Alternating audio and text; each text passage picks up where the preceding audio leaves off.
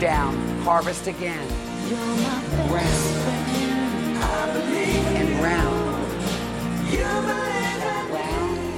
And round and round Cross your heart. and round. Cross your heart and hope to listen to WCBN FM Ann Arbor. Good evening. This is Mike, and uh, this this is this.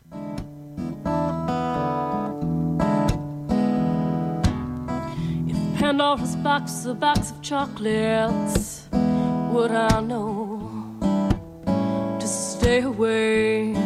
Oh, I said, Pandora's box, a box of chocolates. Would I eat them anyway? Cause every time I have half a mind to leave you, babe, that means I have half a mind to stay. It's Pandora's Lunchbox and WCBN FM Ann Arbor. Good evening. This is Mike. Pandora's Lunchbox is a show about food and culture every Thursday evening at 6:30. And now it's time for summer story time. I think this is the first summer story time I've done on this show. This is a story with narration, with original music, all of the above.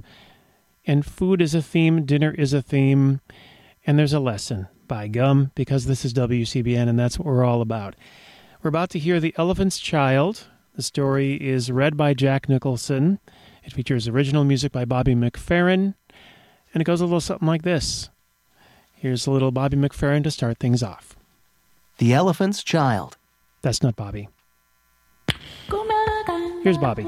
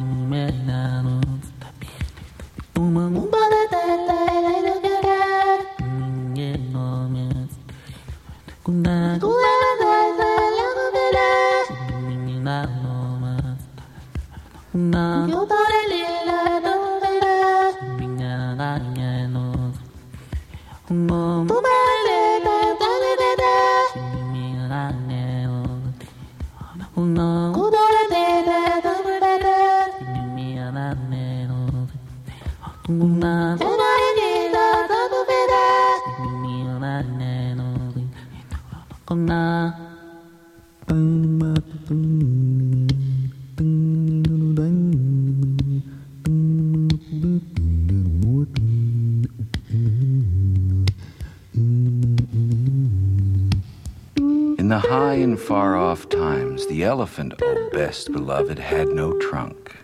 He had only a blackish, bulgy nose as big as a boot that he could wriggle about from side to side, but he couldn't pick up things with it.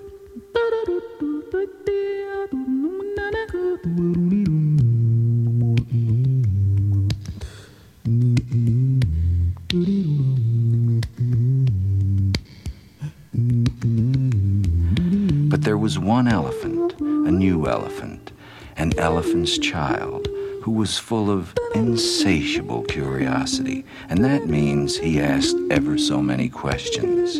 And he lived in Africa and filled Africa with his insatiable curiosities.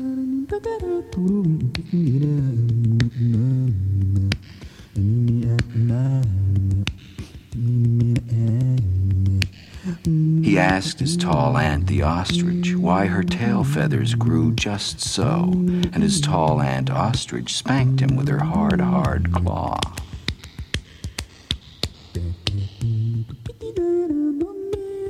He asked his tall uncle the giraffe what made his skin spotty, and his tall uncle the giraffe spanked him with his hard, hard hoof. And still, he was full of insatiable curiosity.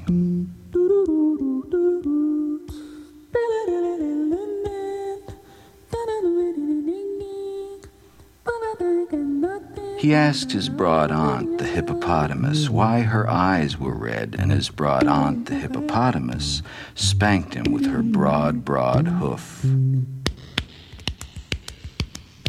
And he asked his hairy uncle, the baboon, why melons tasted just so, and his hairy uncle, the baboon, spanked him with his hairy, hairy paw.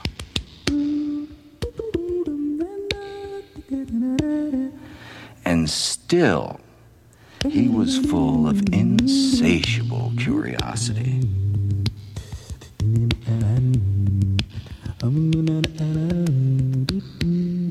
He asked questions about everything he saw or heard, or felt, or smelt, or touched, and all his uncles and aunts spanked him. And still, he was full of insatiable curiosity.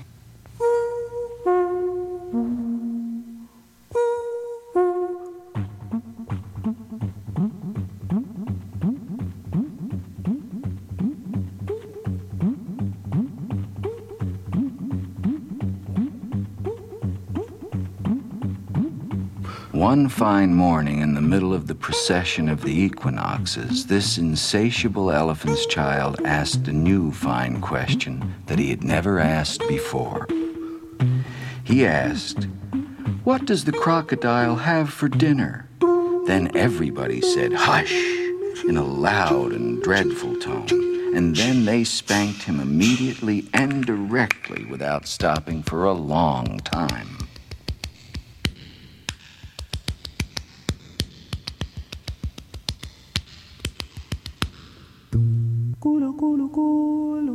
By and by, when that was finished, he came upon a kolokolo bird sitting in the middle of a wait a bit thorn bush and said, My father has spanked me, my mother has spanked me, and all my aunts and uncles have spanked me for my insatiable curiosity, and I still want to know what the crocodile has for dinner. Then the kolokolo bird said with a mournful cry, Go to the banks of the great gray, green, greasy Limpopo River, all set about with fever trees, and find out. Mm,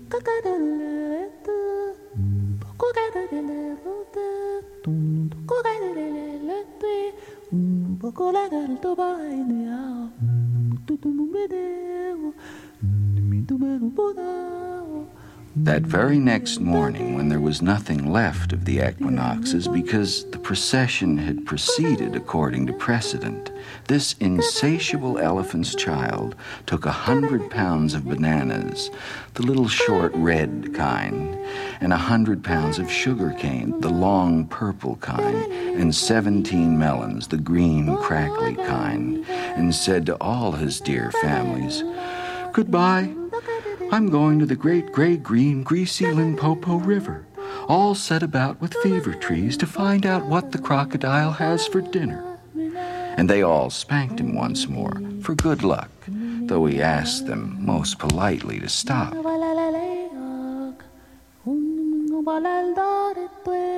Then he went away, a little warm but not at all astonished, eating melons and throwing the rind about because he could not pick it up.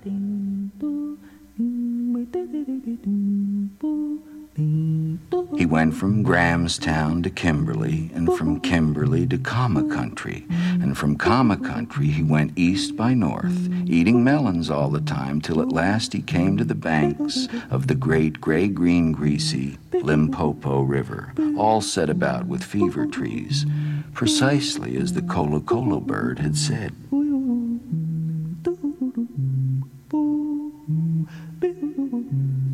Now you must know and understand, O best beloved, that till that very week and day and hour and minute, this insatiable elephant's child had never seen a crocodile and did not know what one was like.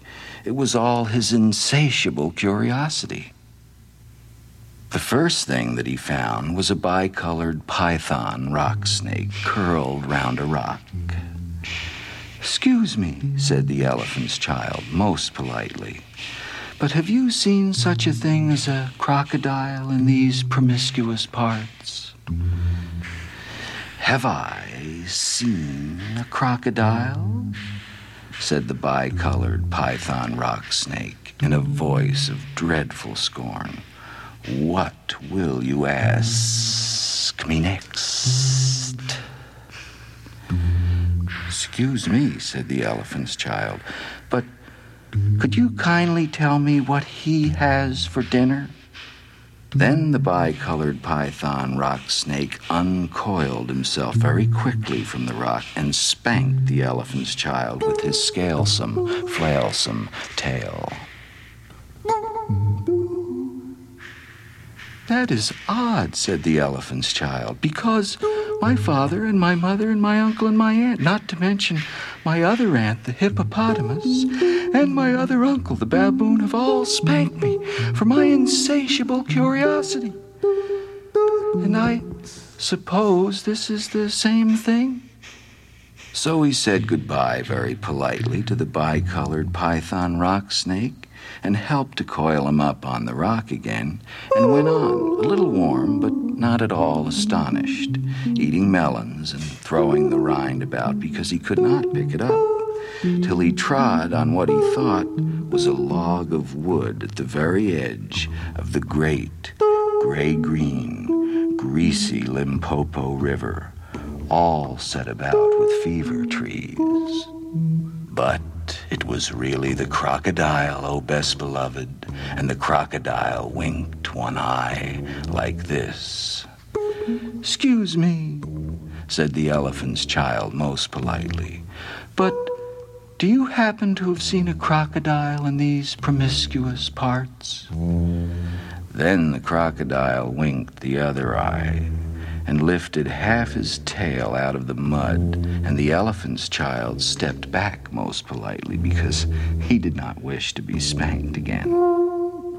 Come hither, little one, said the crocodile. Why do you ask such things?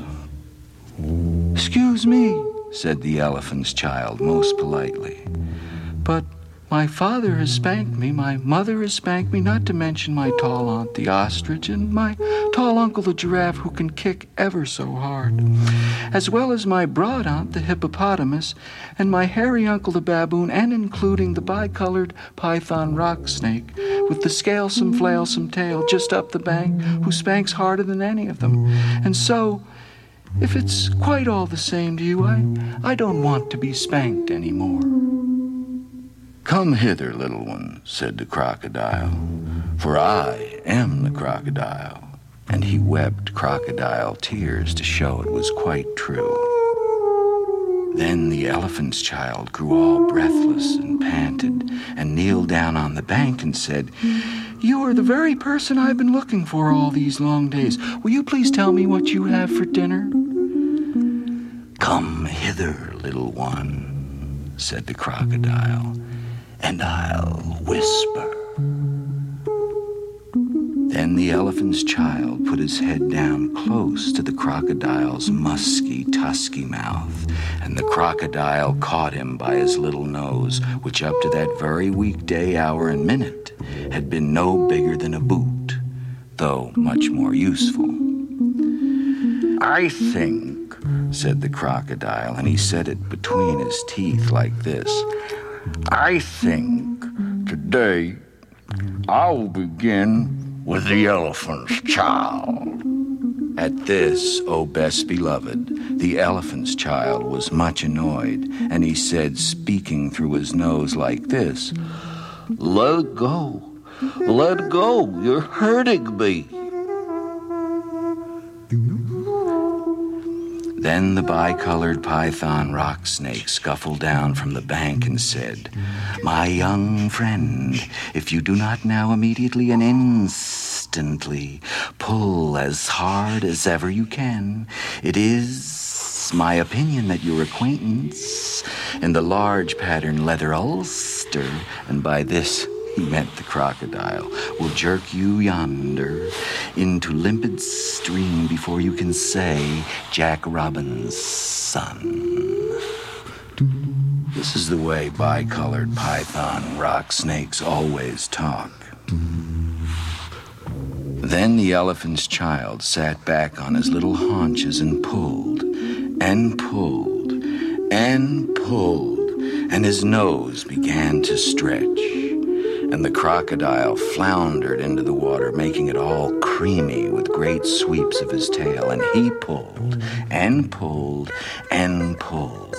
And the elephant's child's nose kept on stretching, and the elephant's child spread all his little four legs and pulled and pulled and pulled and his nose kept on stretching, and the crocodile threshed his tail like an oar, and he pulled and pulled and pulled, and at each pull the elephant's child's nose grew longer and longer, and it hurt him itches. Then the elephant's child felt his leg slipping, and he said through his nose, which was now nearly five feet long, This is too much for me. What will happen next?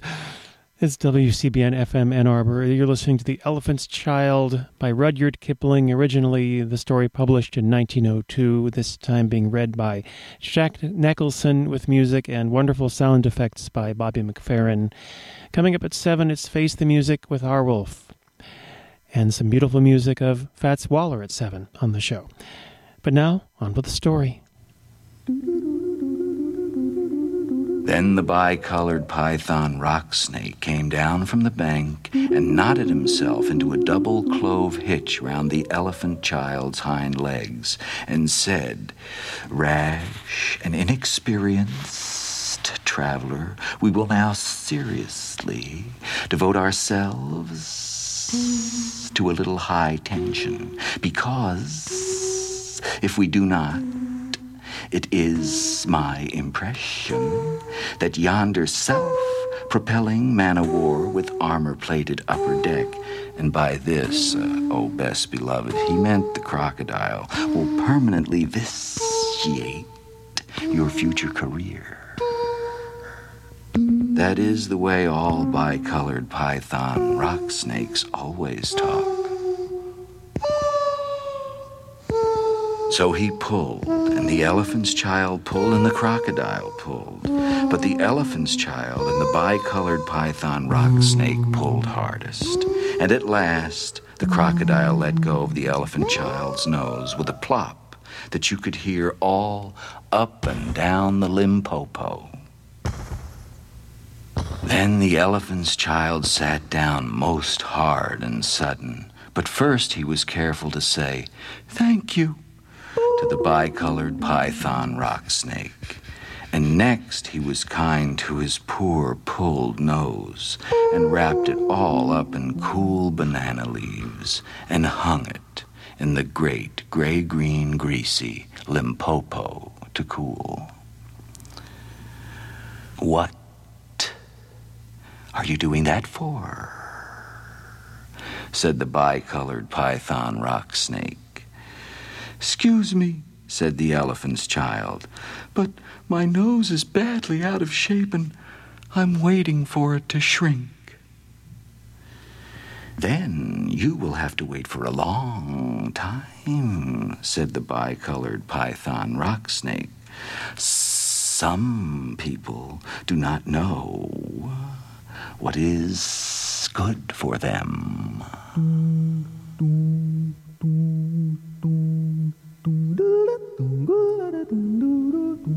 The elephant's child sat there for three days waiting for his nose to shrink. But it never grew any shorter, and besides, it made him squint. For, oh, best beloved, you will see and understand that the crocodile had pulled it out into a really, truly trunk, same as all elephants have today.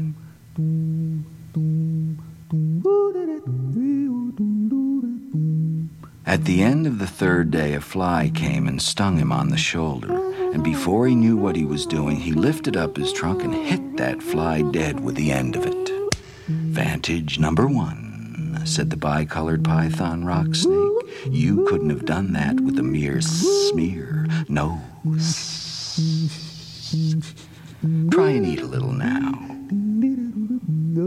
Before he thought what he was doing, the elephant's child put out his trunk and plucked a large bundle of grass, dusted it clean against his forelegs, and stuffed it into his own mouth. Vantage number two, said the bicolored python rock snake. You couldn't have done that with your mere smear nose. Don't you think the sun is very hot here? It is, said the elephant's child. And before he thought what he was doing, he slooped up a sloop of mud from the banks of the great gray green greasy Limpopo and slapped it on his head, where it made a cool, sloopy, schlossy mud cap, all trickly behind the ears. Vantage number three, said the bicolored python rock snake. You couldn't have done that with a mere smear nose. Now, how do you feel about being spanked again? Excuse me, said the elephant's child, but uh, I should not like it at all. How would you like to spank somebody? said the bicolored python rock snake. I should like it very much indeed, said the elephant's child.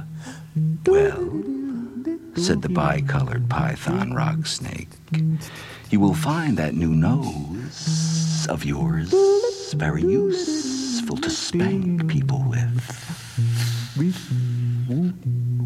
Thank you, said the elephant's child. I'll remember that. And now I think I'll go home to all my dear families and try. So the elephant's child went home across Africa, frisking and whisking his trunk.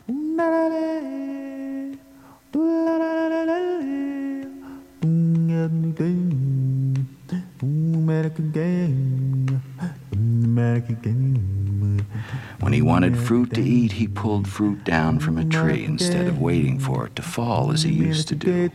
When he wanted grass, he plucked grass up from the ground instead of going on his knees as he used to do. When flies bit him, he broke off the branch of a tree and used it as a fly whisk, and he made himself a new cool, slushy, squishy mud cap whenever the sun was hot.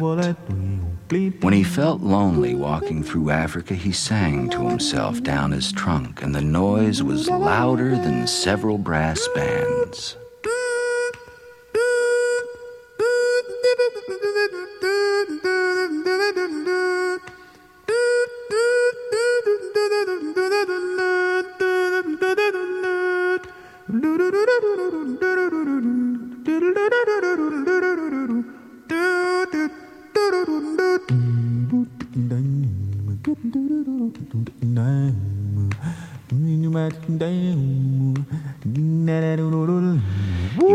Especially out of his way to find a broad hippopotamus. She was no relation of his, and he spanked her very hard to make sure that the bicolored python rock snake had spoken the truth about his new trunk. The rest of the time, he picked up the melon rinds that he had dropped on his way to the Limpopo, for he was a tidy pachyderm.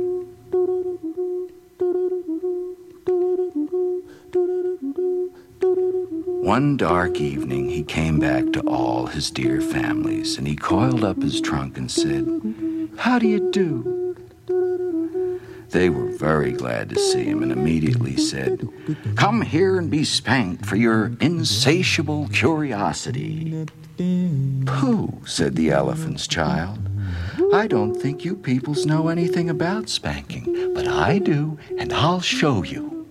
Then he uncurled his trunk and knocked two of his dear brothers head over heels.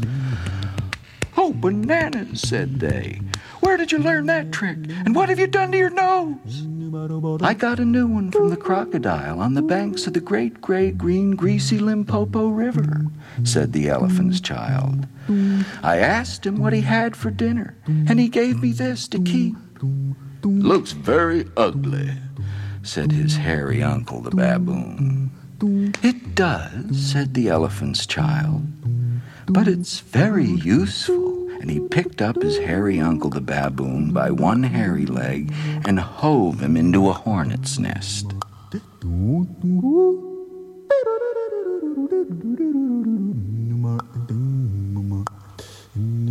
Then that bad elephant's child spanked all his dear families for a long time, till they were very warm and greatly astonished. He pulled out his ostrich aunt's tail feathers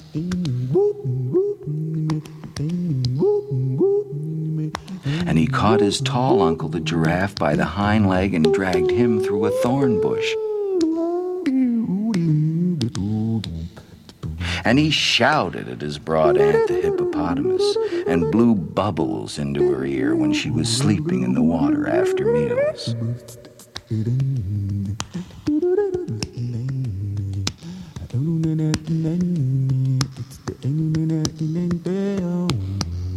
But he never let anyone touch the Kolokolo bird.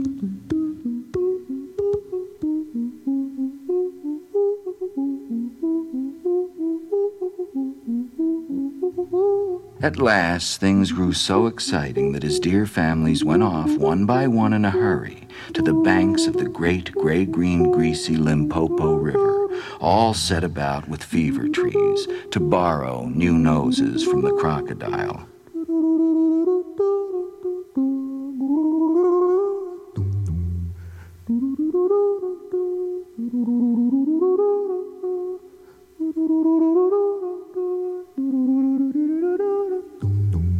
They came back, nobody spanked anybody anymore. And ever since that day, O best beloved, all the elephants you will ever see, besides all those that you won't, have trunks precisely like the trunk of the insatiable elephant's child.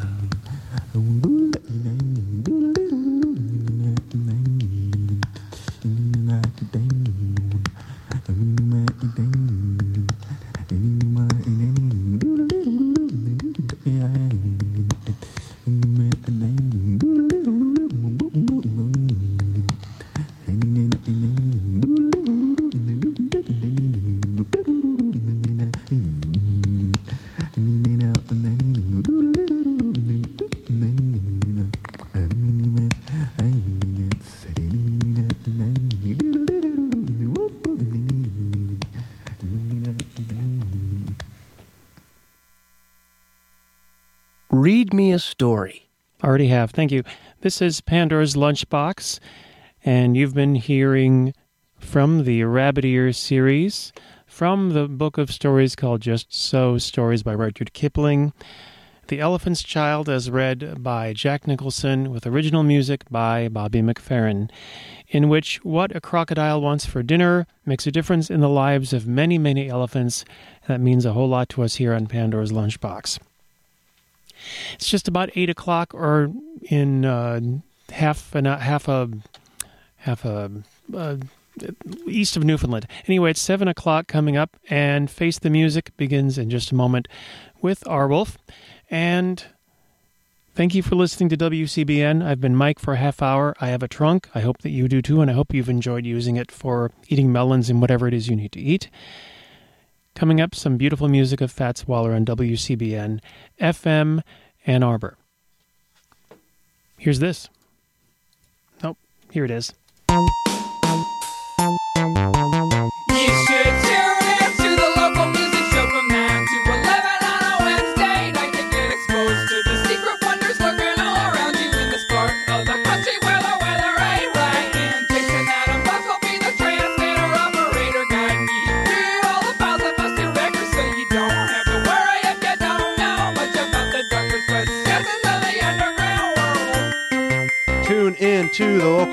Show every Wednesday night from 9 to 11 p.m.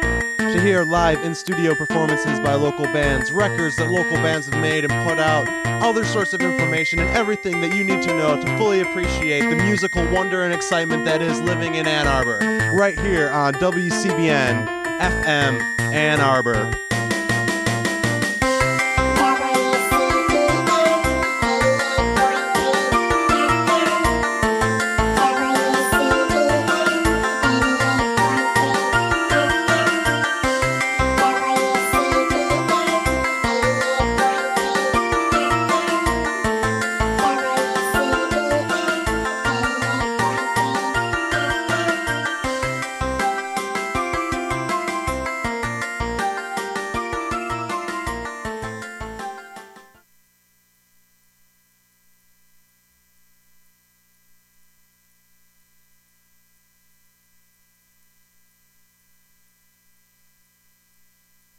Mike, I want to thank you. This is a delightful broadcast that you did tonight. And good evening. It's 7 o'clock. And time for Face the Music. All through the summer of 2014, we're uh, surveying the story of Fats Waller and his legacy. Tonight we're entering into the early 1940s with Fats, and that means we're nearing the end of his primary discography. In fact, next week I'll be airing his V disc recordings, which were really literally the last things he made in a studio before he passed away at the age of 39 in December of 1943. However, according to the uh,